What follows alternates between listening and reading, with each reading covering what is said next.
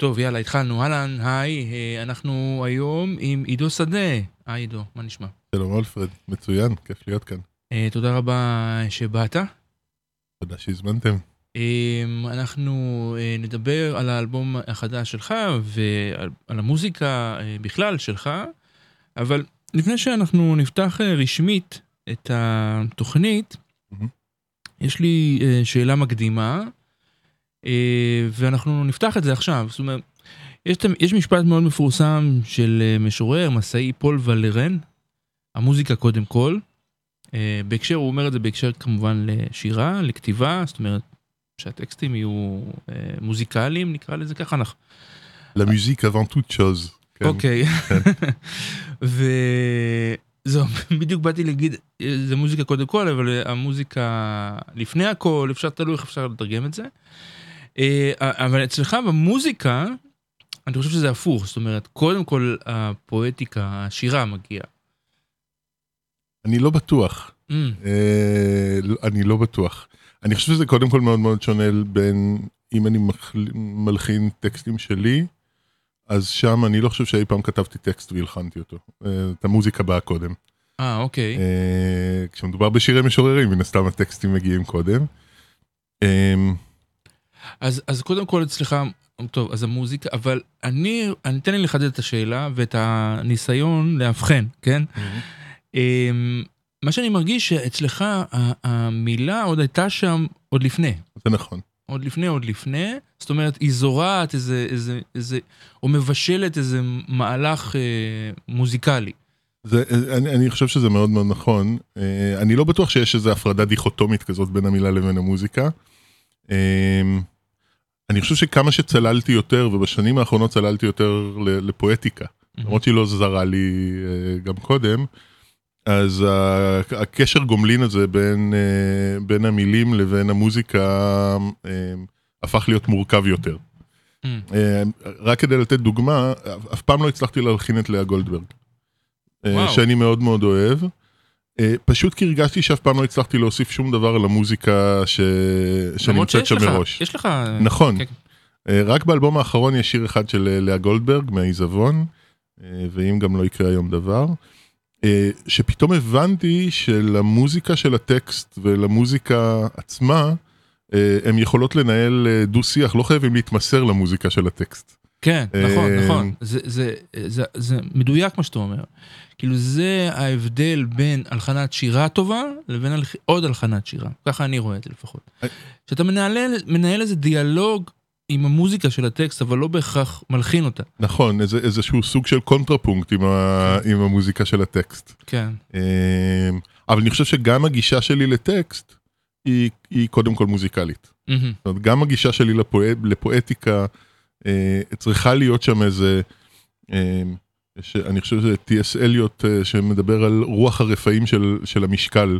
זאת אומרת, גם אם זה חרוז לבן ושירה אה, לא ממושקלת ולא באלכסנדרינים וכולי, צריכה להיות שם אה, מבחינתי לפחות רוח רפאים של משקל.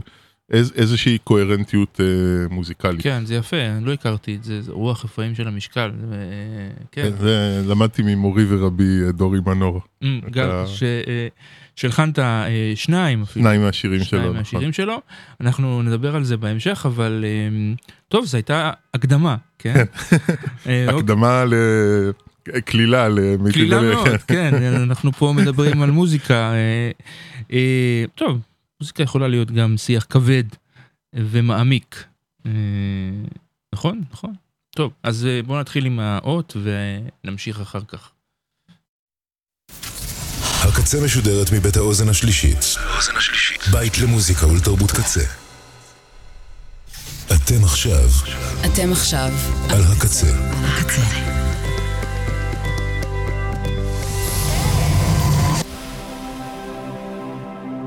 הקצה, הסאונד האלטרנטיבי של ישראל. ועכשיו בקצה, חוויית משתמש, עם אלפרד כהן. Blessed be the muses for their descent, dancing around my desk, crowning my balding head with laurel.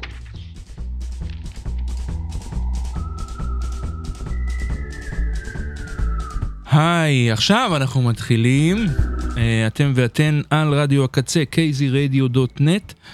אני אלפרד כהן, חוויית משתמש. מפיקת השידור אה, שלנו היא יערה בצלאל. תודה לכל העוסקים במלאכה כאן בקצבת שלנו. אנחנו משדרים לכם אה, מהמשרדים של האוזן השלישית. מוזמנים לקפוץ. ותודה רבה אה, לקוואמי היקר. והפעם, בשעה הזאת, בתוכנית הזאת, אני מארח את הזמר, כותב המלחין היוצר, עידו שדה, לכבוד צאת אלבומו השני, מפליג מבריד לבריד. אלבום שיצא בדצמבר, לפני חודשיים, אם אתם אה, מאזינות ומאזינים בלייב, נגיד. אה, היי עידו, היי, שוב. שוב, היי.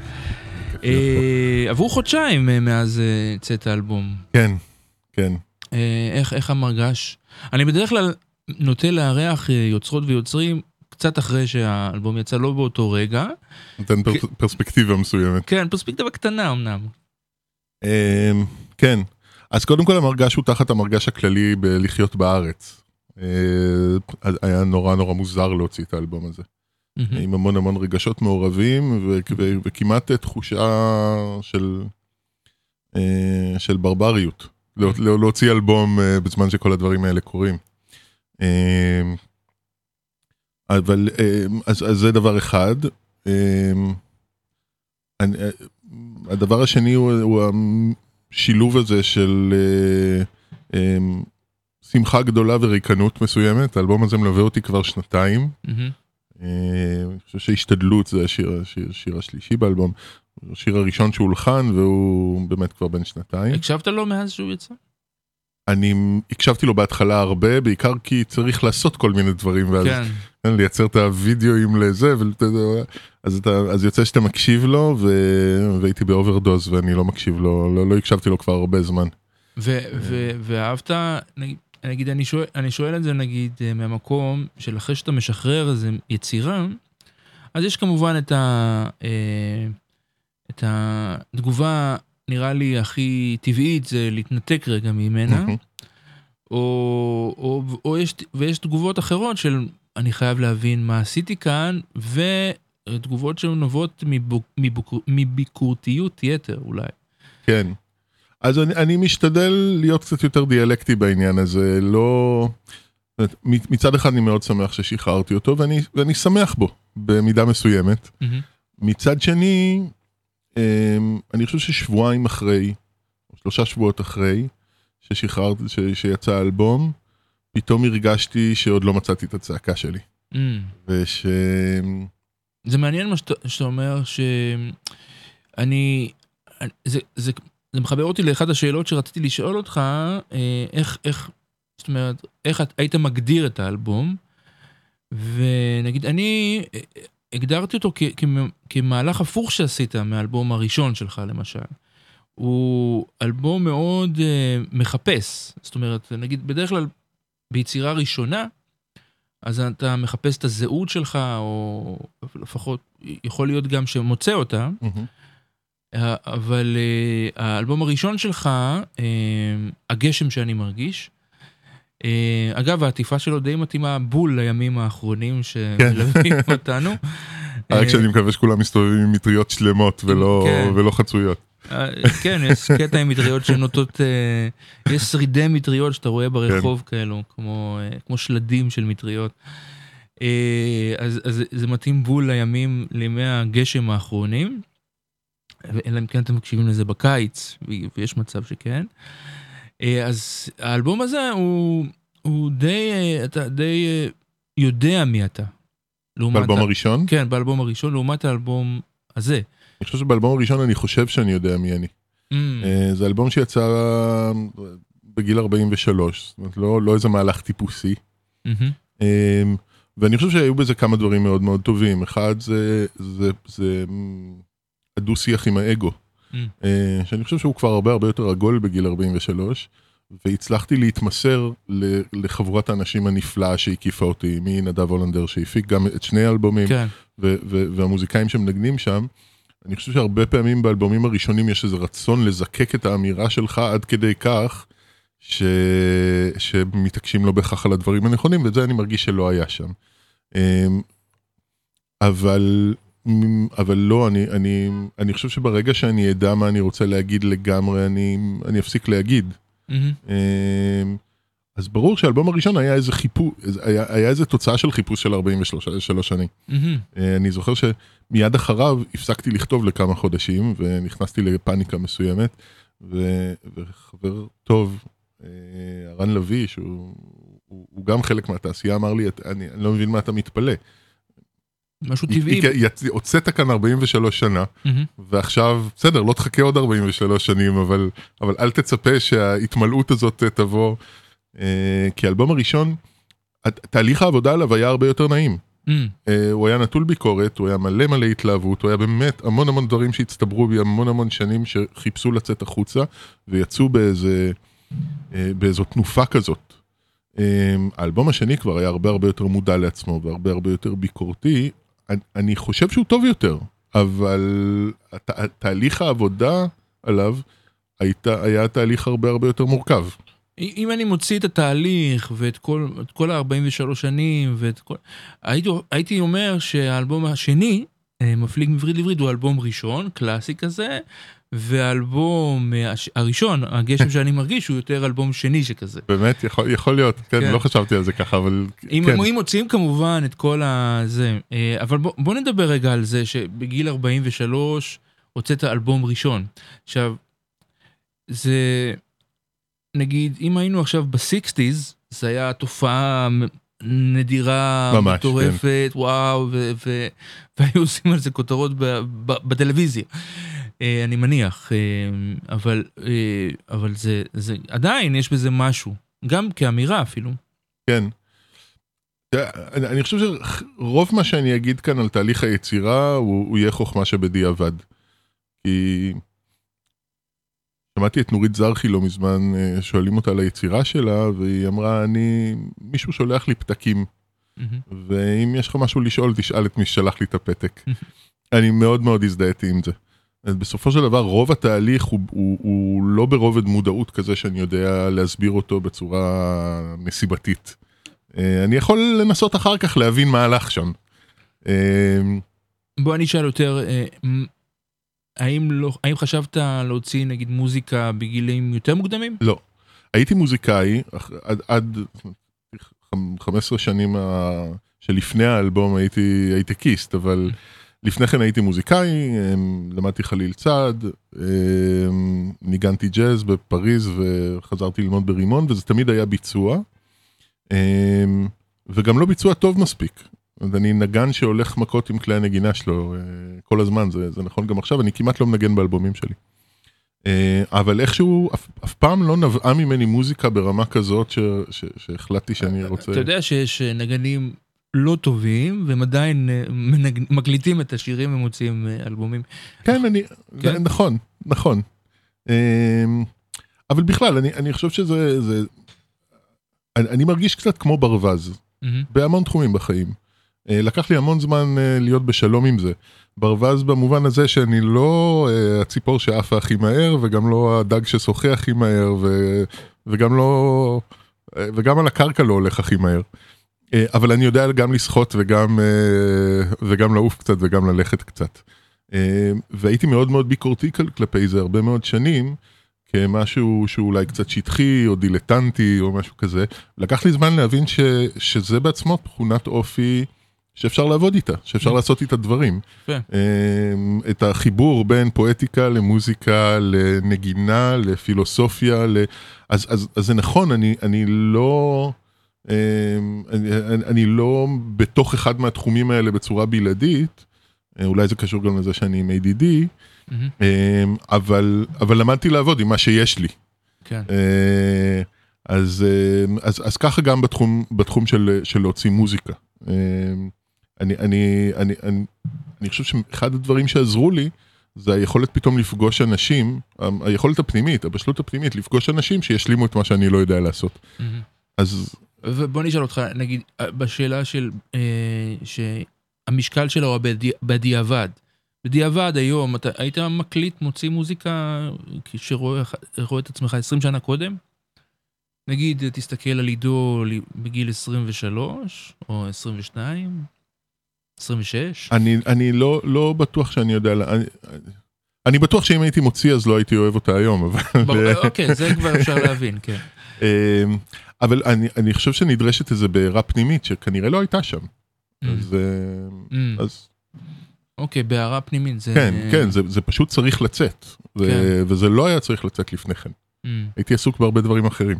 כן, אני, אני מרגיש אה, דו- דומה לתחושות שלך, נגיד אני, אני בן 43, ורק לפני שלוש שנים התחלתי לעשות את כל מה שאתה, את הרדיו, ו, והיה לי מוזר, זאת אומרת, בגיל 40, היה, זה היה חלום שלי, ואף פעם זה לא, לא התבשל לכדי הגשמה. אה, וגם היום, עד היום זה מוזר לי, זה מאוד מוזר לי, הגשמת חלום הזאת. כאילו להגשים חלום בגיל 40, אני מרגיש מוזר עם זה, איך אתה? אה, גם, אתה הצגת אותי כיוצר וזמר ומוזיקאי וכולי, ואני התכווצתי לי בפינה. אמ, תראה, שני אלבומים, אתה מלחין שם, אתה כותב שם. בכל ואני שר שם, נכון. שם, כן. אבל אתה יודע, אולי זה קשור במשהו לחזרה שלי למוזיקה. אה, אמ, הפסקתי ללמוד, עברתי להייטק, וכל פעם שהייתי מוציא את החליל, בפעמים הנדירות, זה, זה כלי נורא נורא תובעני ונורא מהר המיומנות, ובעיקר הצליל נשחק. והייתי מוציא אותו ונורא נורא מתבאס מאיך שאני מנגן ומחזיר אותו חזרה. אה, עד שנפגשתי במיזם מדהים שנקרא החצר, שמפגיש אה, מוזיקאים אה, חובבים, לנגן יחד שעתיים בשבוע עם הנחיה מקצועית. שם הכרתי גם את חיים מאיר זאדה ש, שמוביל את החצר ושאיבד חלק מה, מהשירים באלבום. אמ, ופתאום נהניתי נורא מזה שההגדרה שלי כבר לא הייתה מוזיקאי. Mm. תחושת הערך שלי לא באה משם, היא השאלות כמה אני טוב, כמה אני לא טוב, פתאום היו לא רלוונטיות. חבורה של ארבעה חמישה אנשים שנפגשים פעם בשבוע לעשות מוזיקה בלי אומרות ובלי כלום. כן, זה, זה, אתה יודע, מה שאתה אמרת עכשיו, זה, זה, זה הזכיר לי את, אה, את, את, את, את האמירה של ג'ון לנון, שאלו אותו מה זה הביטלס, הוא אומר, "Ju- just for guys, play music או משהו כזה. נכון. כן. ופתאום ההחזרה של הלייבל מוזיקאי מחזירה שוב את, את כובד המשקל, אז אני עוד, אה, עוד בדיאלוג עם זה. אוקיי, כן. אוקיי, אה, דיאלוג, דיאלוג טוב עד שתמצא את הצעקה. נכון. אה, אני, אני חושב שיש בי איזשהו, קודם כל יש בי המון פערים. אני בן אדם עם המון פערים. כן, בגלל זה אתה אה. מתחבר לשירה אגב. אני חושב שכן, כן. אני חושב שכן. בשירה יש המון פערים, אה, ועל זה היא עובדת. נכון. ש, שם, שם, אה, זו השירה ש, ש, שמושכת אותי. כן. אה, אגב, זו גם המוזיקה שמושכת אותי. אם מדברים על מוזיקה קלאסית, אז אה, מוצרט, אני, אני יכול להקשיב למוצרט כשהוא במוד אה, רקוויאם, או אה, אה, כן, כאלה. במקומות שבהם הכל הוא אסתטיקה נפלאה, אני, אני, אני, לא, אני לא מבין, אומרת, אני לא מרגיש, זה לא שאני לא מבין, אני מעריך מאוד. ו... כן, כן. אז, אז, אז ככה גם בשירה. אבל אני חושב שאני בשל, אני, אני מרגיש, אני לא מרגיש שמצאתי את השפה. זה, זה מין הצהרה כזאת, לא מצאתי את הצעקה שלי, היא נורא מפחידה, קודם כל. כי, כי, כי ידעתי להגיד מה שיש לי להגיד, ופתאום אני אומר, אני לא יודע מה... כן, זה מאוד זה מאוד מפחיד ומאוד מרגש במקביל. אני חושב שחלק מזה, זו תובנה שהייתה לי בשבוע האחרון, זה שחלק מזה טמון בזה שעד עכשיו ניסיתי כל הזמן לייצר איזה דיאלקטיקה שסורגת את הפערים האלה ביחד. Mm. אה, לכדי משהו הרמוני ואסתטי, אה, ו- ואני מרגיש שהיום אני, אני, אני מוכן להצביע על הפער, לחיות בתוכו קצת, אה, כן. לצעוק אותו קצת יותר, בלי להצטרך אה, לסרוג סביבו הרמוניה יפה, או אפילו מילים יפות, או... למרות שנגיד אה, האלבום, שני אלבומים, האלבום הזה, אה, יש עיבודים מאוד שלמים, מאוד, מאוד, מאוד שלמים, מאוד מוצרטים לצורך העניין. נכון, נכון.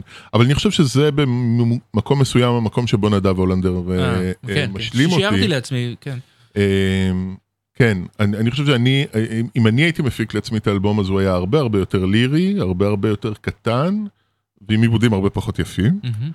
אה, ואני אני חושב שכאן העיבודים השלמים זה, זה תוצר של דו-שיח בין, ביני לבין נדב, ולפעמים אה, עם אחרים גם. זה, אה, זה, שוב, אני קופץ לשאלה, כי רציתי לדבר, אבל אני, אני אגיע לשאלה ההיא, ואני...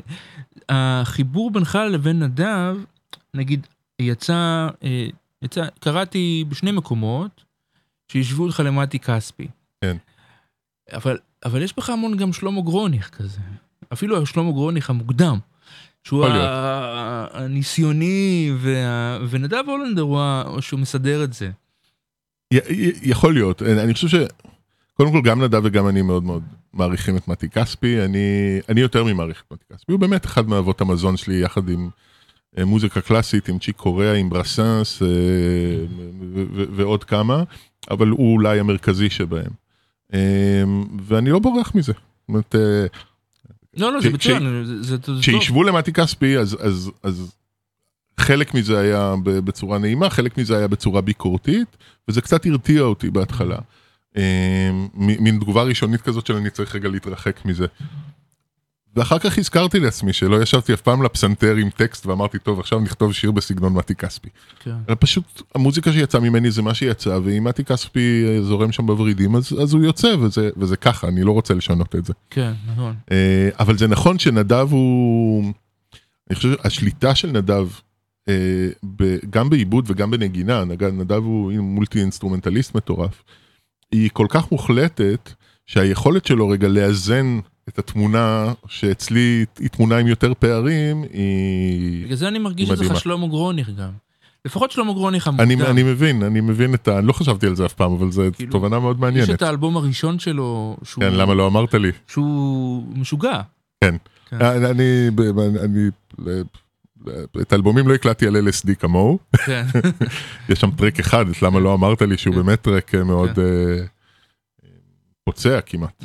אה, אבל אבל כן, גם גם גם שלמה גרוניך זורם לי ב- בוורידים. עוד דבר שהזכיר לי, דווקא בין שלמה ומתי אה, ביחד, אה, מאחורי הצלילים, שלא מזמן, אני מקשיב עכשיו ויש פודקאסט, פודקאסט, זה היה תוכנית רדיו בזמנו, למרות הכל, זה סיפור של יואב קודנר, את הרוקנרול הישראלי. מהמם. וזה, יש 100 פרקים, זה נמצא איפה שיש מקשיבים לפודקאסט, ספוטיפיי לצורך העניין. אה. והגעתי לפרק אה, אה, שמדבר על האלבום הזה, וש... ו... והוא מראיין שם את שלמה גרוניך, והוא אומר, איך הגעתם לטקסטים שם? ושלמה גרוניך אומר, אני, אני תמיד קראתי שירה, אני, זו שירה תמיד הייתה אצלי בבית, ו... ובאלבום הספציפי הזה לא, לא מצאתי מילים. זאת אומרת, לא מצאתי מילים, אז הלכתי לספרים. עכשיו, זה, זה תמיד, אני תמיד שומע את, ה, את, ה, את התירוץ הזה, נקרא לזה ככה, למה משתמשים בש- בשירי משוררים לצורך, כאילו, לא מצאתי מילים, אני הולך לספרים. היום זה פחות קורה, אני מזדהה עם זה ברמה מסוימת. אה, אה, אחרי האלבום הראשון והפסקת הכתיבה, הייתי באמת בפאניקה. אה, וחיפשתי גירויים שיגרמו לי לחזור לכתוב. והגעתי הנה ממש ממול. מהמם. בדיזנגוף סנטר בצומת ספרים יש מחלקת שירה מאוד מאוד גדולה. מהמם. אה, וביליתי שם בוקר שלם ויצאתי משם עם איזה 20 ספרים וזה באמת היה הגירוי להתחיל לכתוב.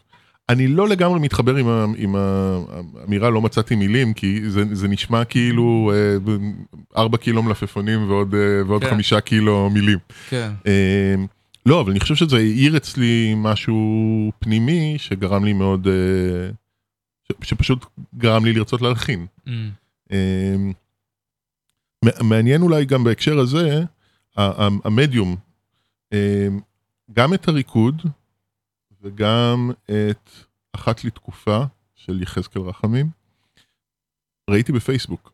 מהמם. למרות שיש לי את הטרילוגיה של יחזקאל ויש לי את, את הספרים של דורי בבית, ראיתי את זה בפייסבוק עם הקפה של הבוקר כזה, מה, כ- כפוסט? כן, כפוסט, מהמם. כ- כשיתוף. מהמם. אמ, ואני חושב שמשהו בקונטקסט הזה של לפגוש שיר לא בתוך הקודש של ספר השירה, אלא בתוך הדבר הכי חילוני שיש של פוסט אני, אני בפייסבוק. שמח שאתה אומר את זה, כי אני חושב ש... ש... ששירה, סושיאל מדיה עשתה טוב לשירה. אני גם חושב, אני אה. גם חושב. היה בזה משהו מאוד משחרר, ועם שניהם קרה פשוט אותו דבר, פשוט לקחתי את הטלפון והעמדתי אותו על הקנטבים של הפסנתר, והתחלתי לנגן את השיר. שאני לא בטוח שזה היה קורה אם הייתי פותח ספר שירה אמ, ו- אה, ומחפש שיר להלחין.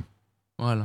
אה, טוב, אני חושב שההבדל הוא בזמנים, זאת אומרת, אה, נגיד שלמה גרוניך ומתי נכון, קספי, לא היה להם פייסבוק, נכון, נכון. אבל, אה, אה, ובאמת אה, היו ספרים, אז הם היו מעמידים את זה על הפסנתר ומתחילים לחפש. הם גם שניהם מראשוני מלחיני המשוררים. כן. כן, דני ליטני אני חושב היה דני הראשון, טוני, טני, אה, אבל, אבל זה, זה, הם אבל צמחו זה באותו בערך זמן. באותה בא- תקופה. באותה תקופה, כן.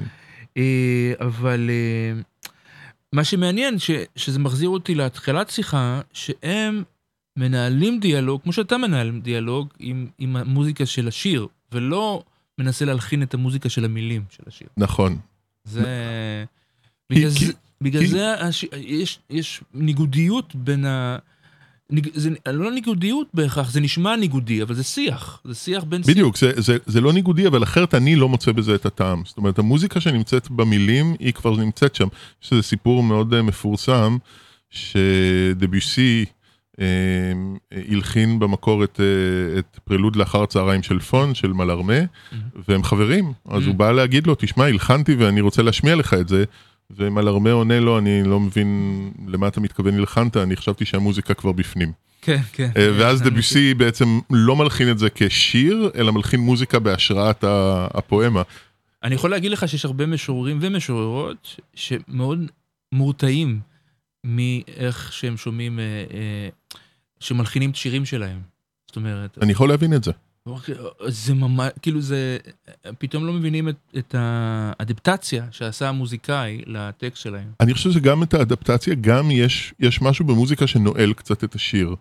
אומרת, אני, אני חושב שהמדיום המוזיקלי הוא, הוא, הוא יותר חזק, לפחות בהתחלה, מהמם. באיך שהוא תופס אנשים. אה, תנסה ל, ל, ל, לקרוא היום את, אה, לא יודע, את וידוי, או את אה, איך זה שכוכב מ- לבד מעז, כן, ולהתנתק לגמרי מהלחן. זה, זה כמעט בלתי אפשרי, כן. ברגע שהלחן בפנים. אני יכול לתת לך מחמאה, כי אני מכיר את, נגיד, את הריקוד. אני יכול, אני היום אני לא יכול להתנתק מהלחן שלך, כאילו, מה... ואני אני רוצה לשמוע אותו עכשיו. אבל תאמר משהו? כן, לא, זו באמת מחמאה אדירה, אבל אני יכול להבין למה אם דורי שומע את זה במוזיקה אחרת, אז, אז למה זה, זה, זה משהו שהוא לפחות אמביוולנטי. כן. אז אנחנו נשמע את הריקוד. אה, זה השיר שפותח את אה, מפליג מווריד לווריד. מווריד לווריד, וואי. אה, המוזיקה היא כל מה שנשאר.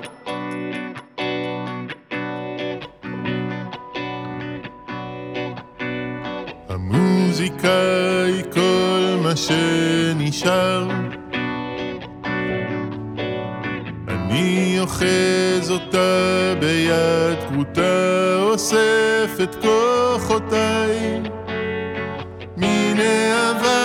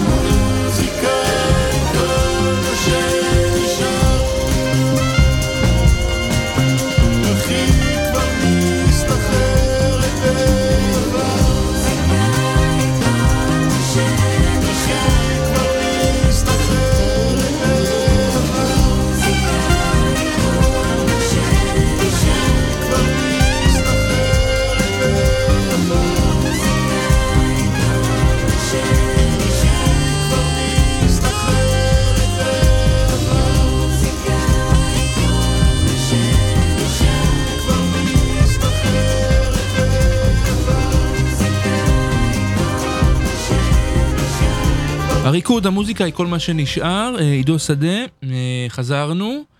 אה, כשהשיר התנגן סיפרת לי שזה, שזה מעין שיר וילנל. אתה רוצה לדבר, להסביר למאזינות ומאזינים מה זה וילנל? בשמחה, וילנל זה זו צורה שירית צרפתית. מלפני 600 שנה בערך. זה, וזה מצחיק כי זה, זה בא מהמילה וילאג'יו, מאיטלקית, כן? זה, זה שיר, במקור היו שירי אקוורל כפריים כאלה, אבל היא צורה שמתה. מהמם. ומי שהחיה אותה זה דווקא אנגלו-סקסים אה, לפני 100 שנה בערך. אני חושב שהווילנל הכי מפורסם זה Do Not Go Gentle into That Good Night של דילן תומאס, או שיש גם את, אה, את אה, One Art של, אה, של אליזבת בישופ. אה, ומה שמיוחד בצורה הזאת זה שהיא נורא נורא קשוחה. היא מורכבת מ-19 שורות, אה, השורה השלישית בבית הראשון. השורה הראשונה והשלישית בבית הראשון צריכים לחזור, צריכות לחזור במקומות קבועים בבתים שאחרי, והחריזה היא אותה חריזה לאורך כל השיר. כן, אה, וזה מאתגר. כן, כן. אז קודם כל זה וילנל שכתוב נפלא ומכבד כל הכללים, וחוץ מזה הוא, שיר נפלא. של דורי מנור. כן, המילים נפלאות בעיניי. אה, אבל אני חושב שזה הכתיב גם משהו במוזיקה. יש משהו טרנסי כמעט, מעגלי כזה, בלחזור על אותן שורות אבל כל פעם ממקום אחר. אה, אז, אז אולי לא מעגלי, אולי ספירלי כזה. כן, ואני חושב שזה קיבל ביטוי, שוב, זה ניתוח שבדיעבד, כי בזמן אמת פשוט שמתי את הטקסט מולי וניגנתי אותו. אבל אני חושב שזה קיבל ביטוי בתוך המוזיקה, המחול הזה, של במקרה הזה קוראים כן. לו גם הריקוד. ו- מהמם. ואתה יודע, אני חושב שהיה לי בראש איזה פולחן האביב של סטרווינסקי כזה, מין מחול מוות כזה. כן, כן. שלצערי אחרי שהשיר יצא קיבל גם... אה, כן, זהו, זה באתי, באתי לדבר, אה, להזכיר, אחרי שהשיר הזה יצא אחרי המלחמה, והוא, והוא כמעט, דיברנו על זה גם ממש לפני שהקלטנו את השעה הזאת, אה, שהוא כמעט, אה, אני, קרא, אני קראתי לזה נחנק למציאות, זאת אומרת, אני הגדרתי נכון. את זה כאילו. אבל אה, אתה אמרת משהו אחר שאני לא זוכר כרגע. המציאות פשוט אימצה אותו. אה, את כן, השיר אני, הזה. אני חושב שזה שיר שמדבר על אובדן. אה, אתה יודע, כש... כשהייתי צריך למצוא את האיור לשיר, אה, שבסופו של דבר לירז לסרי יירה, אמרתי לה, אני, אני לא יודע איך מאיירים היעדר. כל השיר הזה זועק חוסר, הוא כן. זועק אה, את הדבר הזה שאי אפשר לגעת בו, שאי אפשר כמעט אפילו להבין אותו. אז כן, השיר הזה זו, הוא, הוא, הוא, הוא צועק את האובדן מראש, אבל פתאום הוא התחבר לאובדן הזה, הרבה אנשים דיברו איתי על נובה.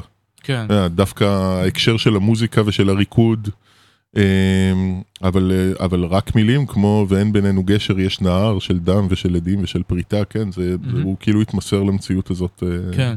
לגמרי. אה, כן, זה, אה, נגיד, אתה, יצא לך להקשיב, אוקיי, בוא, אתה, כמו שאמרנו, שהאלבום הזה יצא חודשיים אחרי ה-7 באוקטובר. נכון. אה, איך, איך זה היה, הוא היה אמור לצאת קצת לפני, הוא היה אמור לצאת שלושה ימים אחרי, שלושה אחרי ימים השבעה באוקטובר, כן, בעש- בעשירי. בעש- בעשירי. כן. ו- ובכל זאת הוצאת אותו, האם היה לך מחשבות ל- לעשות לו עוד איזה עיכוב, או... כן, כן, כל הזמן. אני חושב שמה שאפשר להוציא את האלבום זה, זה הריקוד באמת. מהמם. זה, זה ההבנה שמראש הייתה שהוא יהיה הסינגל הראשון, ואני אני שמתי את האלבום בצד, ופתאום אחר הצהריים אחד שמעתי את הריקוד, מהמם. הקשבתי לו בבית, אמ, והרמתי טלפון למירב בלומנפלד, היחצנית שלי, ואמרתי לה, תקשיבי למילים. כן, אה, כאילו, זה שיר שאני מתעסק איתו כבר שנה וחצי, אפשר היה לחשוב שאני כן. הקשבתי למילים כבר. אבל פתאום בבת אחת הבנתי ש... שזה שיר שיכול אולי לספק איזושהי נחמה. אה, מאוד שמחתי, כל הזמן ישב לי בראש אבנר קלמר, שאיבד את המיתרים ואת כלי הנשיפה בריקוד, ושהוא בן בארי, והמשפחה שלו מבארי. ו... וכל הזמן אמרתי, אני מוציא את זה, מעניין איך, איך אבנר, הוא לא יודע את זה, הוא ישמע את זה פעם ראשונה כאן. מהמם. מעניין איך אבנר יגיב לזה. אמ, ו, וביום שהוצאתי את זה, אז אבנר כתב איזה פוסט מאוד מאוד מרגש על כמה השיר הזה, הוא, הוא, הוא שמח שהוא יצא. כן. ושם ככה עשיתי שלום עם להוציא את, ה, את השיר ואת האלבום. ואת האלבום. כן. איך, איך היה לך עם החיבור עם מוזיקה אחרי השבעה באוקטובר? אני מכיר אנשים שהפסיקו לגמרי להקשיב, לקח להם המון זמן לחזור לזה. אה, לי לקח מאוד מהר, אני מודה שאחרי יום אה, כמעט חזרתי באופן רגיל להקשיב למוזיקה, ו, ושם השיר הזה תופס אותי. המוזיקה היא כל מה שנשאר, אה, ו, ו, ושם זה תפס אותי, אז למוזיקה באמת חזרתי מהר יותר. אה, למילים לקח לי הרבה הרבה יותר זמן לחזור. כן, זה גם שמעתי, שיש הרבה אנשים ש... אבל שמעתי את זה ממ- ממקומות, נגיד, אנשים הפסיקו לקרוא פרוזה, רומנים, וחזרו, או חזרו, או התחילו, או, או בחרו לקרוא יותר שירה. אה, אז אני, אצלי לא, התחושה הייתה תחושת אה, כמעט גועל מה- מהמילים. כן, זה, אה, מהמוזיקה לא. אני שמעתי פחות מוזיקה, היה לי יותר קשה לשמוע מוזיקה. שמעתי מוזיקה הרבה הרבה יותר מצומצמת, ש, כן. שמצליחה להעיר בי דברים, אה, אבל, אבל מוזיקה שמעתי, מילים, זו ממש הייתה נסיגה מלאה לפחות לחודש. כן, אבל הוא, הוא לא... הוא יצא אמנם אחרי המלחמה והמציאות אימצה אותו אה, אל, אליה, אבל יש בו, הוא הרבה עידו שדה, נכון? נגיד פרימה, גם של דורי מנור, או... הוא הרבה ממך, כאילו אתה לקחת אותו כן. אליך. גם קראת לאלבום, מפליג מברית לברית, זה משפט מתוך ה... זה מש- משפט מתוך פרימה, כן. אה, כן, שכמה אנשים הזהירו אותי שיכולות להיות לו קונוטציות נרקוטיות, אז נכון. הכוונה היא לא, כן. זו לא הכוונה. אבל כן, אני חושב שזה אלבום של, של איזשהו חיפוש פנימי. אני חושב שזה מה שאני עושה כל החיים בגדול, אז, זה- אז, אז אני לא מבטיח שזה לא יקרה גם באלבומים הבאים. גם השיר זה- השני שהוצאת שום דבר לא יהיה כמו שפעם, כן, זה גם איכשהו שיר שיכול להתחבר למציאות הנ- הנוראה. נכון. אה, והוא בכלל שיר של אה, הוא- פורטו- פורטוגזי? כן, הוא שיר בפורטוגזית, ברזילאי, ממוע- מ- מאחד האלבומים המכוננים של המוזיקה הברזילאית החדשה מ-1972, קלובה דה אסקיניה, מועדון הפינה, מועדון פינת הרחוב. אה, וכן, יש בו משפט שאומר בשבת או בזו שאחריה ובאיזה כיוון שאבחר, שום דבר לא יהיה כמו שפעם עד מחר. כן. אה, בשבילי השיר הזה הוא, הוא פשוט שיר סאודאג'ה, כן? Mhm. הוא, הוא השיר הזה של הכמיהה הברזילאית הזאת למשהו שלא בהכרח קיים, איזה ערגה למשהו שלא בהכרח קיים. ועליה אפשר להלביש הרבה מאוד דברים, אני חושב שסאודאג'ה זה אחד הדברים החזקים בחיים שלי. מהמם. אה, הדבר הזה שאין לו, אין, אין לו באמת מילה בעברית. כן. איך היית באמת, אני... בוא בוא ננסה רגע לנ- לנסות ל- ל- ל- ל- לתרגם או לאפיין, מה זה? אני חושב שסאודאג'ה זה איזה סוג של אה, מלנכוליה קצת נוסטלגית, אה, איזושהי רמה של תוגה, אה, אבל למה, למש, למקום או לזמן שלא בהכרח היה קיים במציאות. זאת אומרת, יש, יש בתוכו את ההכרה ש, שזה יש- לא איזה רצון לחזור ל, ל, לנקודה מסוימת או לזמן מסוים. אני חושב שהנוסטלגיה... ערגה מאוד- אולי. נוס- נוסטלגיה וערגה מאוד מת- מתעתעות, מתעתעות.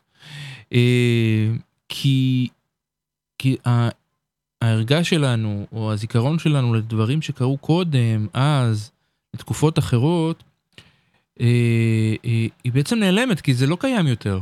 נכון. זה לא קיים יותר, מבחינה פילוסופית, פיזית אפילו. זה לא קיים יותר, ו... כן, אני חושב שאחד הדברים שאצלי בחיים, אה, הערגה הזאת, היא, היא בדיוק ממחישה את מה שאתה אומר, זה ערגה לאלג'יר, Mm, כן? שזה עיר שבה אבא שלי נולד, שהוא לא יכול לחזור אליה, וגם אני לא, שכבר לא קיימת, היא כבר לא קיימת פיזית, אלג'יר בקונטקסט הצרפתי שלה כבר לא קיימת. אה, עכשיו יש, לי יש ערגה לדבר הזה, אני, חמותי שהיא אה, דור שני לשואה, לפני איזה חודש אמרה לי בצורה, אה, בתובנה מדהימה, אני, אתה, אני דור שני לשואה ואתה דור שני לאלג'יר. mm, ממש, כי זה, זה אירוע טראומטי. כן, אה, אבא שלי גלה מארצו, הוא לא יכול לחזור אליה, הוא, המולדת שלו לא קיימת יותר. וכמובן שזה מתחבר עם, עם המחשבה שזה עלול לקרות גם לי כאן. אה, אז יש לי ערגה למקום הזה, אבל, אבל אלג'יר הצרפתית הייתה גם אלג'יר קולוניאליסטית ששיעבדה אנשים אחרים, זאת אומרת, היו שם הרבה מאוד דברים שליליים, אין בי, כאדם שלם אין בי רצון לחזור לתקופה הזאת. אבל, אבל יש בי ערגה לדבר הזה כן. שאי אפשר לגעת בו. אני יכול מאוד להתחבר אל- למה שאמרת, זה מאוד מזכיר, מה זה, זה דומה לסיפור של סבתא שלי, סבתא שלי וסבא שלי עלו מתוניס, ואני זוכר, אה, כשהיה עוד אפשר לטוס לתוניס, אה, גם במסגרת טיול מאורגן שכזה, אה, סבתא שלי אמרה, זה לא, אני לא יכולה לטוס לשם חזרה, למרות שהייתי מאוד רוצה, מאוד מאוד רוצה לחוש, להרגיש, אה, להריח אה, את הדברים ש, שהיו בילדות, בנערות, אבל זה לא שם, אין, אין את זה יותר. כן, זה לחזור באיזשהו מקום למקום אחר. כן. ו... ו... וחשבתי על זה שנים אחר כך בהקשר של אנשים שהגיעו ממקומות אחרים למשל, רוסיה, אה, שגם כמעט קשה לחזור לשם, גם איראן, עיראק. אה, במדינות אירופה עוד אפשר. אה, נכון. ו... אבל, אבל לחזור על זה לשם, לחזור למקום שהוא לא קיים יותר. כן. זה... כן, המחשבה הזאת שאדם יכול להיוולד ו- ועוד במהלך חייו, המקום שהוא נולד בו, המקום שהוא דובר את שפתו, המקום שהוא מכיר את הריחות שלו, אה, המקום הזה לא קיים יותר, על פני האדמה. זה, זו מחשבה פוצעת ברמות, אני חושב שכל מה שקורה בארץ בשנה האחרונה, בשנים האחרונות, אבל בשנה האחרונה ביתר שאת, מהדהד גם את, ה, את הפחד הזה, שהמקום הזה עלול להיות גם המקום שלי. כן. את- כל פעם שעולות אה, מחשבות על, אה, על הגירה או על ה- ה- המחשבה, וכאן עוד זה אפ- אפילו יותר חמור, כי את אבא חשב- שלי, תמיד חשבת ככה? אני, אני מוכרח להודות שאני חושב ככה רק אחרי השבעה באוקטובר. אני חושב, לא, אני חושב ככה כבר כמה שנים, אני, אני מבחינתי אנחנו במדרון חלקלק, ש... לא, אני אסביר, אה, אני, אנחנו, אנחנו לגמרי במדרון חלקלק, אנחנו הולכים, הולכים לאיבוד, אה, כן. אנחנו הולכים לאיזה חור שחור. אני, אני, לפני השבעה באוקטובר, הגדר, בית היה אצלי אה, אה, לא בהכרח מקום. זה היה נגיד איפה שאני עם הבת זוג שלי, החתולים, איפה שאנחנו נהיה, זה הבית שלי. אחרי השבעה באוקטובר, הבית שלי זה ישראל, מדינת ישראל, תל אביב או באר שבע, כשממנה הגעתי, זה המקום, האדמה, זה הדבר, זה הבית. אז אני, אני חושב שאצלי זה קרה כשהלכתי ללמוד בפריז. Mm, אה, נסעתי ללמוד בפריז כשאני לא אוהב עברית, כמ- כמעט לא מתעניין בשירה עברית. מבחינתי שירה זה בודלר ואפולינר, ו, אה, והלכתי להגשים את החלום. רק כדי להבין שאני ישראלי בכל רמ"ח, בכל רמ"ח עבריי, גם אם אני דובר צרפתית וגם אם אני מאוד קרוב לתרבות הזאת, והיא תרבות שמאוד השפיעה על, על החיים שלי, אני קודם כל ישראלי, ומהרגע שהתובנה הזאת אה, אה, נחתה עליי, כל מה שעשיתי זה לחכות לחזור לארץ. כן. אז, אז הרצון להיות כאן הוא... הוא אני- הזרות הזאת שגרמה. הזרות הזאת, היה איזה אירוע, אבא שלי הגיע, אבא, אבא ואימא שלי הגיעו לבקר אותנו בדצמבר, גם אותנו כי גם אחי למד איתי מוזיקה בפריז, וגרנו יחד והלכנו לחג המולד אצל חברים. אה, והם התחילו לשיר שירי חג מולד, אה, שאנחנו לא מכירים, יואב ואני, אחי ואני, אבל אבא שלי התחיל לשיר אותם אחרי, ש... ש... לא יודע, 60 שנה אז שהוא, שהוא לא שר אותם. ופתאום ראיתי מה זה דג שהוציאו אותו מהמים חוזר למים. זאת אומרת, זה היה מין מהלך כפול כזה, הזרות שלי בלטה על רקע זה שאבא שלי חזר כן. דווקא לשפת האם שלו ול... אמ, כן, ואני חושב ששם הבנתי שכאן אני רוצה לחיות את החיים. אני רק מקווה שייתנו לי לחיות אותם כן, כאן כמו כן. שאני רוצה, ושיהיה איך, איך לחיות אותם כאן. אוקיי, בוא, בוא רגע נחזור, בוא, בוא נחזור להתחלה, אני היינו כבר... הפלגנו לנו מווריד כן. לווריד. לא, אה, כן, אה, רציתי. לדבר איתך קצת על... אמרת שאבא שלך מאלג'יר, אתה נולדת כאן בארץ. נכון. אה, איזה, איזה מוזיקה שמעת בילדות שלך? אה, אז אבא שלי עבד באר פרנס, וזה נתן לו גישה למרכז התרבות הצרפתי. אה, והוא היה יכול, הייתה שם תקליטייה ענקית, והוא היה פשוט ניגש לשם ומקליט קלטות, Mm. ומשאיל תקליטים, שואל תקליטים הביתה. זה היה נפלא, היום זה נשמע מוזר, אבל, אבל אז לא היה כמעט כלום. לא, לא. אה, אז הרבה מאוד מוזיקה קלאסית, אה, בעיקר רומנטיקה, מהמם. בטהובן, שופן, כן, אבות מזון כאלה, כן. לא, לא היה לנו מאלר בבית, אבל כאלה. מוזיקה ישראלית בעיקר, מתי כספי, אה, יוני רכטר, שלמה גרוניך, אה, כוורת, אה, חווה אלברשטיין וכולי. זה מה שאבא. גם שמע? אז זה יותר אימא. Mm. אבא שמע את זה אבל תמיד, אבל, אבל כ, כ, כמישהו שזה מאמץ תרבות אחרת, לא... כן. ואבא המון המון ברסנס וברל, זאת אומרת אני חושב שהיה דילן ולאונרד כהן, היה לאונרד כהן בבית גם, כן. אה, דילן פחות, אבל הדילן ולאונרד כהן שלנו היו ברסנס וז'אק ברל, לא מעט מוזיקת עולם, אה, ממוזיקה לטינית, הרבה, הרבה ז'ובים ומרסדס סוסה ו... וגם תיאודורקיס, ו... זה היה, זה היה כן. בית אה, שאני אני- הראשון שניגן בו, אבל, אבל בית שמוזיקה הייתה בו מאוד נוכחת.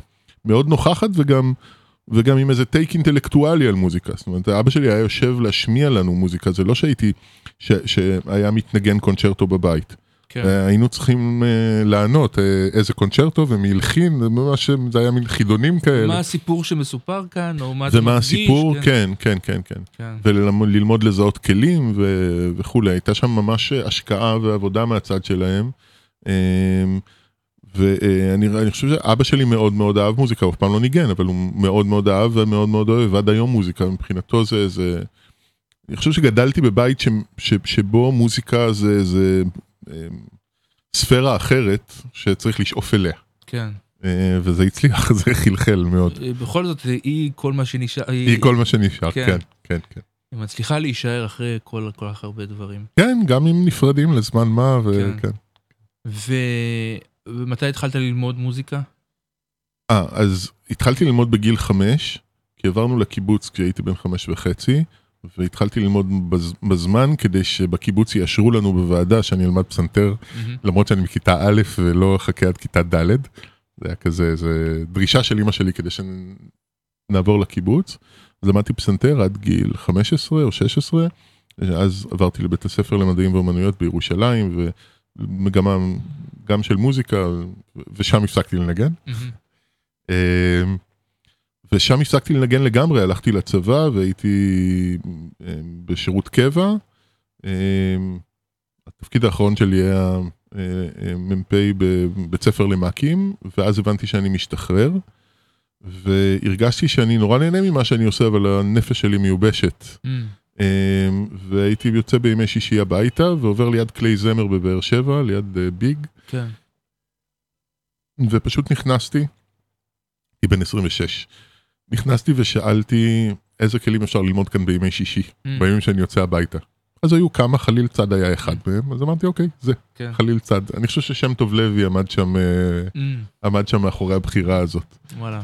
אה, כן, ואז התחיל המסע המאוד מאוחר עם חליל צד. כן. אתה אוהב- אתה אוהב את הכלי. אני מאוד מאוד אוהב אותו, הוא, הוא כלי כפוי טובה ברמות, הוא Mm. כלי קשה. כן. אה, אני מאוד אוהב אותו. ת- אני, האוזן שלי לא הכי חדה, אני מודה, אבל יש, יש, אין חליל צד בעצם באלבום. יש, יש יש- מעט מעט, יש בשום דבר לא יהיה כמו שפעם, מהמם. יש, אה, יש קצת, אבל יש ממש מעט, כן. כן. אמ, כן, אני אה, אני חושב שזה כלי מאוד מאוד לירי. אה, הוא מתאים לדברים אה, מאוד מאוד ספציפיים. אה, ובוא נחזור רגע, אה, היה איזה רגע שנגיד, אתה מספר שהבית היה מאוד מאוד מוזיקלי. ומצד שני, יש דבר כזה שנקרא מרד נעורים. היה איזה רגע שאמרת, אה, לא, אני לא רוצה את המוזיקה הזאת, או משהו כזה? אני לא חושב. אה, אולי את המוזיקה הספציפית, אה, כן, הי- הי- הייתה תקופה של התרחקות מהצרפתית ב- בנערות. מ, אמ, כן, אבל, אבל סך הכל לא, אני, אני חושב שתמיד הרגשתי שבאיזשהו מקום, אמ, בילדות לא פשוטה, מוזיקה הייתה הסופר פאוור שלי. מ. אמ, זה תמיד ליווה אותי. עכשיו, זה תמיד היה משהו פנים, יוסי מוכוון. בנאי היה שם? יוסי בנאי? יוסי בנאי היה שם בצורה מורכבת. כי יוסי סתם בנאי, נזכרתי ברסאנס וזה? בדיוק, כי יוסי בנאי שר ברסנס. בתרגומים, כל תרגום אני מניח מאבד משהו מהמקור, אבל אני חושב ששם כן. יש- חלק יש- מהתרגומים יש- איבדו הרבה מדי יש מה מהמקור. שנקרא תרגום הוגן. כן, כן. אמ, תגיד, רק כדי לתת דוגמה, זה באהבה בת 20 של ז'אק ברל, אה, יש משפט נפלא שאומר, אמ, Mais finalement, finalement, il nous fallut bien du talent pour être vieux sans être adulte. אבל בסופו של דבר נצרכנו להרבה כישרון כדי להיות זקנים בלי להיות מבוגרים. והתרגום העברי אומר, ואחרי ככלות הכל היה זה כישרון גדול להזדקן ביחד. אה, אוקיי, אז, אוקיי. אז, אז אתה שומע את הדברים האלה, ו, וזה, וזה קשה. ובעיקר כשאתה צעיר ומאוד מאוד ביקורתי, היום אני פחות ביקורתי, אולי גם כי לא, תרגמתי אבל- בעצמי ואני יודע שצריך לאבד משהו, אבל... אבל עכשיו שסיפרת ו... אה, ואמרת את התרגום המילולי לפחות של הדבר הזה, יש פער גדול. הפער הוא, הפער הוא בכל הפואנטה של המשפט. ו... אבל ומתי אתה, אתה דובר צרפתית מגיל... דיברתי צרפתית לפני שדיברתי עברית. Mm. עשו איתי ניסוי אה, חינוכי מופלא, שאני לצערי לא הצלחתי לשחזר עם הילדים שלי. אה, אבל עד גיל שלוש הייתה ממש משטרת שפה בבית, היה אסור להכניס עברית הביתה עד גיל שלוש. עד גיל שלוש. Mm. ובגיל שלוש הכניסו אותי לגן ואחרי חודשיים דיברתי עברית, אבל, אה, אבל כן, אני, אני חושב שזה חלק משמעותי מאוד מאוד בזהות שלי, לא רק מבחינת תרבות צרפתית. אה, אני לא זוכר איזה משורר אמר שאתה אתה לא באמת מכיר את השפה שלך אם אתה לא דובר על בוריה שפה אחרת. Mm. אה, וגם על זה יש לי איזה אנקדוטה כשנסעתי ל... זאת אומרת, אז גדלנו בקיבוץ, אה, ואבא שלי היה מדבר משפטים ארוכים, ספירליים כאלה, מאוד מאוד מדויקים. ושלושה ילדים, הקיבוצניקים שלו, כל הזמן רצו להגיד לו תכלס. רגע, מה אתה רוצה להגיד? אבל תכלס, תגיע לסוף, תגיע לנקודה. ואז נסעתי ללמוד בפריז, והבנתי שזה לא הוא. Mm. זאת אומרת, זה עם שלם שמדבר ככה. Mm. זה עם שלם שרגיל להתנסח בתזה, אנטיתזה, סינתזה. תזה, אנטיתזה, סינתזה, וזה נורא נורא מייגע. אבל זה גם חלק ממני. כן. את ההבנה הזאת שהשפה הצרפתית היא לא רק שפה. כל שפה היא לא רק שפה, אלא היא גם, היא משפיעה על צורת המחשבה. אני חושב שאני חושב אחרת בצרפתית מאשר בעברית, יש לך שיר באלבום הראשון בצרפתית, שנקרא אלג'יר. נכון? כן. כן. וחשבת לעשות אלבום בצרפתית? או, אתה יודע מה, בוא, בוא ניתן לך אתגר, ברסנס בצרפתית, אבל בתרגום יותר טוב. אז uh, יש שיר אחד של uh, ברסנס שתרגמתי, ושיצא ממש בקרוב. לא כאלבום, כי אני לא, אני, לא חושב שאני אוציא יותר אלבומים. זאת אומרת, צריך, צריך, שיקרה משהו מיוחד. אה, אתה לא... אוקיי, בוא, בוא, השאלה האחרונה שבעצם, כי אנחנו תכף אוקיי. מסיימים. וואו, כבר? לא, כבר קפצת זה לשאלה, ממש- כן. אה, כן, אנחנו ממש אה, כמה דקות, אבל. אה, בוא, בוא, בוא נדבר על העתיד. Mhm. אה, אוקיי, שני אלבומים, אמרת שדיברנו עכשיו, קטעתי אותך באמצע, הייתי מראיין גרוע, קטעתי אותך באמצע על הסיפור של לא, לא, ברסנס, אה, אז בוא תספר אותו שוב. אני, אני, אני חושב שבלי קשר לברסנס, יש כבר כמה שירים שהם מוכנים, ואני רוצה להוציא אותם. אמ, האלבום הזה, שהוא משהו שנולד מכורח טכנולוגי בסוף, כן? המציאו את ה-LP, הכורח כבר לא קיים. אמ, ואני מנהל עם עצמי כל הזמן, זה שיחה, גם האלבום השני לא היה בטוח שהוא יצא כאלבום. Mm. אני חושב שצריכה להיות סיבה מספיק טובה כדי להוציא אלבום אם הוא מספר סיפור. אם כן. הוא מספר סיפור. קוהרנטי וכולי. אבל יש בזה גם איזה משהו כזה של שנתיים להיות בתוך המחילה, ואז להגיח לרגע החוצה, ואז לחזור שוב למחילה, ולא מתחשק לי לחזור למחילה. אה, אני גם, זה מתחבר גם לזה שאמרתי שאני מחפש עדיין את הצעקה שלי, אני לא רוצה לחפש אותה במשך 12 שירים ואז, כן. אה, אז אני חושב שאני פשוט הולך להוציא שירים, Mm. ואחד מהם הולך להיות אה, תרגום שלי לשיר מדהים של ברסנס, שנקרא סאטיורן או שבתאי בעברית. וואלה. אני, אני אחכה לו. תודה, אני כבר תודה. מעכשיו מחכה לו. אמ, אז, אז לא אלבומים, שירים, אה, אתה כותב גם טקסטים? או אני- לא? אתה אמרת שקודם אתה מתחיל עם המוזיקה. אני, אני כותב טקסטים, ניסיתי קצת לכתוב שירה, אמ, היא נשארה כולה במגירה. מהמם. אמ, אני לא חושב שבו, שיש בי את הבעירה לכתוב טקסט, אה, כמו שיש בי את הבעירה לכתוב מוזיקה. זאת אומרת, עוד לא קרה ש... שאיזה משהו כזה possesses me, כן? כמו כשאני רואה טקסט ש, אמ, שמדבר אליי, או כמו שפשוט עולה בי איזה מוזיקה ואני מתיישב ליד הפסנתר. מבין. אז טקסט זה משהו שאני כותב, אם, אם יש מוזיקה שצריכה טקסט. אוקיי, אני אוסף, אוסף שאלות, מלא שאלות לקראת הסוף. אה, סיפרת שאתה הייטקיסט, או היית הייטקיסט? כן. היום אתה מוזיקאי, אה, או... בינתיים. כן? כן. במשרה מלאה מה שנקרא? כן. ולילדים שלך, אתה משמיע מוזיקה? כל הזמן. כן, כמו כמו שאבא שלך השמיע? לא. כזה עם אה, הנחיות או שאלות? אני, אני, אני משתדל ללוות אותם, אבל זה לא דידקטי ב, ב, באותה רמה. אמ, זה גם הרבה הרבה יותר קשה. אמ, אני חושב שכשהשמיעו לי מוזיקה זה היה לראות את זה או לראות משהו בטלוויזיה החינוכית. כן. ועכשיו התחרות על, האטנשן היא הרבה הרבה יותר גדולה, אני עושה כמיטב יכולתי. רגע, וואי, איזה אמבולנס שומעים פה. זה אמבולנס, אמבולנס. אה, מה למשל אתה משמיע? אז אני, אנקדוטה שכבר כתבתי עליה מתישהו זה ש, שיותם, הבן הבכור שלי, עמד לעלות לכיתה א', אז uh, נסענו ברכב והשמעתי לו את שלום כיתה א', um, ואז הילדות, מי ששר זה הייתה מיקי קם וחנה לסלו. ואז הילדוד שואל אותי, אבא, מתי כספי לא נמצא כאן, אבל זה שיר שלו, נכון? ואני זרחתי לי. ככה. אה, אז הם שומעים הרבה מתי כספי, הם שומעים קצת ג'אז. אה, שזה משהו שאני ככה בלימודים אה, התוודעתי אליו, לא היה לנו בבית ג'אז.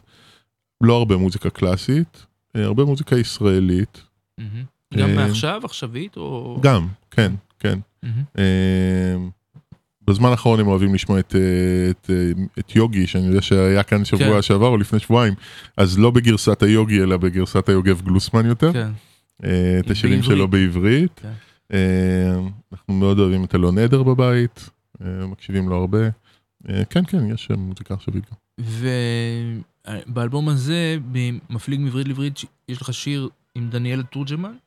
כן, דניאלה שרה קולות בהרבה מהאלבום וגם בשירים אחרים שאנחנו עושים, שיצאו בקרוב. והיה לך מחשבה לשתף פעולה עם עוד מוזיקאים? כל הזמן, כן. קודם כל, אני מבחינתי לא זמר. מהמם. אני שר את השירים שלי כי אני שר אותם, אבל, אה, אבל כן. אה, בשיר, שיר שיצא בקרוב, אה, יונדב הלוי, שמתופף את רוב האלבום, גם שר אותו באנגלית. אה, אז כן, כן, ובשירים שיצאו בקרוב יש לפחות שלושה שירים שלא אני שר, וזה, וזה כיף גדול. אה, כן, אני, אני חושב ששיתופי פעולה עם מוזיקאים אחרים זה מה שאני, זה מה שמחזיק אותי פה ב, בעניין, זה, זה, זה, זה יפה. זה אושר גדול. זה, זה יפה, זה גם שיח, זה יוצר שיח שקצת חסר אה, ב... אה, נקרא לזה בשדה המוזיקלי העכשווי לצורך העניין. אה, יש אולי פה ושם, אבל צריך יותר. זה היה יותר נהוג בשנות ה-60 וה-70. אני נדמה לי אבל שזה מתחיל לחזור. כן. אתה רואה כל מיני דברים כמו תומר ישעיהו ואלון עדר שפתאום מוציאים כן. אלבום יחד, או אר- אריאל זילבר עם, עם עוד כל מיני אומנים. אני חושב שזה קצת מתחיל לחזור, אני מקווה. כן, כן, אני, אני מרגיש שזה חוזר, ו, ויותר ממרגיש שחוזר, משהו שהוא עם אלמנטים מאוד קלאסיים. אה, נכון. שחוזרים. אה, גם, אה, גם מיוגב גלוסמן, שדיברת עליו, ועוד הרבה אחרים שיש בהם איזה בסיס קלאסי, נכון. של חינוך קלאסי נקרא לזה. אני ככה. חושב שזה אגב תופעה לא רק מוזיקלית. Mm, אני, אני רואה למשל את החריזה ואת המשקל חוזרים. כן. גם הם חוזרים. את, יוני רכטר חוזר, אה? איך אני קורא לזה? יוני רכטר חוזר. כן, כן, כן. כן, כן. כן. אה, זה משמח מאוד מבחינתי. כן, גם, גם מבחינתי, גם כי יש אדפטציות מאוד מאוד מעניינות. בדיוק, כי זה לא חוזר אותו דבר. נכון. זה חוזר אבל, אבל ממקום אחר, שיודע גם, שיודע כבר את השבירה של הדבר הזה. את השבירה הקלאסית, כן. זה, זה חזרה אליה מתוך רצון אמיתי. אה, בדיוק בדקתי כמה, יש לנו עוד דקה. איזה וואו, כיף. וואו. אה, קודם כל היה תענוג לדבר איתך. גם לי, מאוד מאוד. אה, זמן ו- רץ. ואלבום מאוד נפלא, אה, מאוד ממליץ, מפליג לעברית. אה, קחו אותו, הוא גם מספר את הסיפור, יש שם איזה סיפור מהריקוד עד רק הים. לא דיברנו על רק הים, רציתי לדבר איתך על... ועל לאה גולדברג, קצת דיברנו עליה, אבל לא... כן, לא, מעט מעט. לא, לא, לא הרחבנו. אני בשלב, בקטע לאה גולדברי בחיים שלי, אז אני... אני, חושב שאני כל החיים שלי באיזה קטע לעגול, לא, מ- מאז שהתחלתי שירה, להיכנס לתוך שירה עברית, אז היא בהחלט אחת האימהות. ואז המון תודה. ואפילו לא, לא יהיה לנו זמן לשיר אה, פרידה, אז, אבל בסדר, אני מקווה מאוד שנהניתם ונהניתן אה, מאזינות ומאזינים. אני הייתי אלפרד כהן, עידו שדה אה, היה איתי, תודה רבה, ביי תודה ביי. רבה על ההזמנה. ביי ביי.